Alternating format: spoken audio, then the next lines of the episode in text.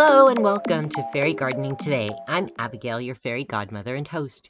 And this week we are going to continue making some pieces for your Mother's Day fairy garden. This week I would like to focus on one of the main centerpieces of this display, which is a tree. But since we're dealing with miniatures, it's going to actually be a very unique branch.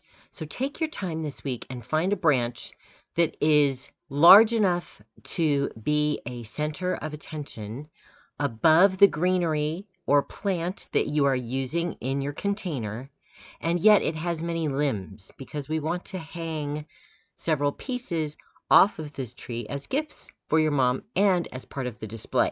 So, something that has many sprawling arms would be perfect for this type of tree to put into your display.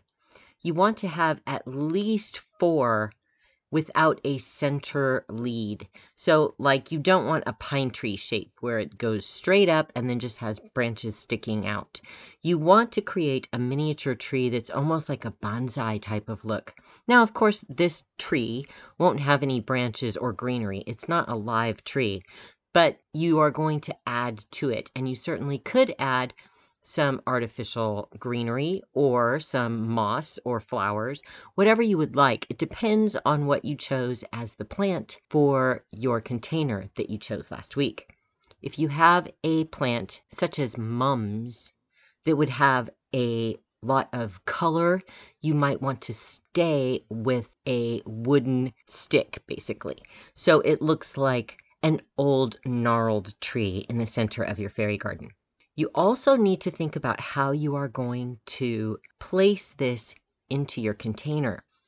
If you have a deep enough container that will hold the bottom of this branch and then still leave several of the decorative branches sticking out in the top part of the display above the soil line, that would be wonderful. But usually you find something that's just this great gnarly stick and it has all these different branches and they twist and turn but perhaps it's only maybe six to eight inches tall, and the display part is all that you're seeing.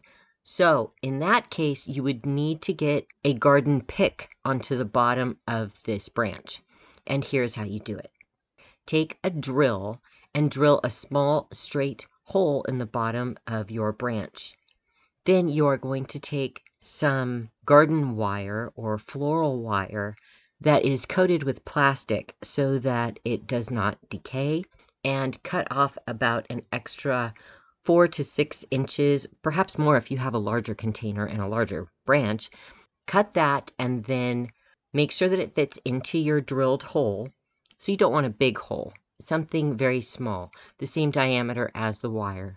So drill out your hole into your branch, make sure the wire fits, and then use um, some two part epoxy in order to glue that wire onto your branch. And then you can safely use the branch as a very large garden pick and it won't tip over. Now, again, like I said, you can also add special features to your branch. If you want to add some beautiful smooth stones, or perhaps you're doing more of a mermaid display, you could add some shells and even glue some sand onto that branch, or you could choose a driftwood branch. Let your mind really play with this piece because along with that main plant, this branch is going to hold many of the wonderful items that you're going to choose to give to your mother for Mother's Day. So choose your branch Add a garden pick attachment on the bottom if need be. If not, choose a long enough branch that has a garden pick to use in the bottom part of the branch display, and then several arms that come off of it. Four to six arms or branches that come out in a horizontal fashion rather than vertical. So you want to have a bit of height, obviously, with the branch, but a bit of width as well.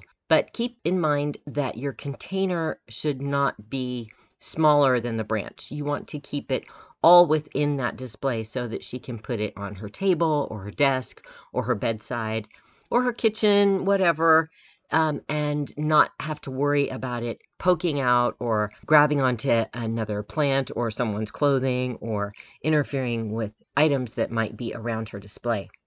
So take your time this week, find a beautiful branch. Until next week, happy fairy gardening. This podcast was brought to you by Sprouted Dreams. Find all the fairy garden treasures that bring your dreams to life at sprouteddreams.com.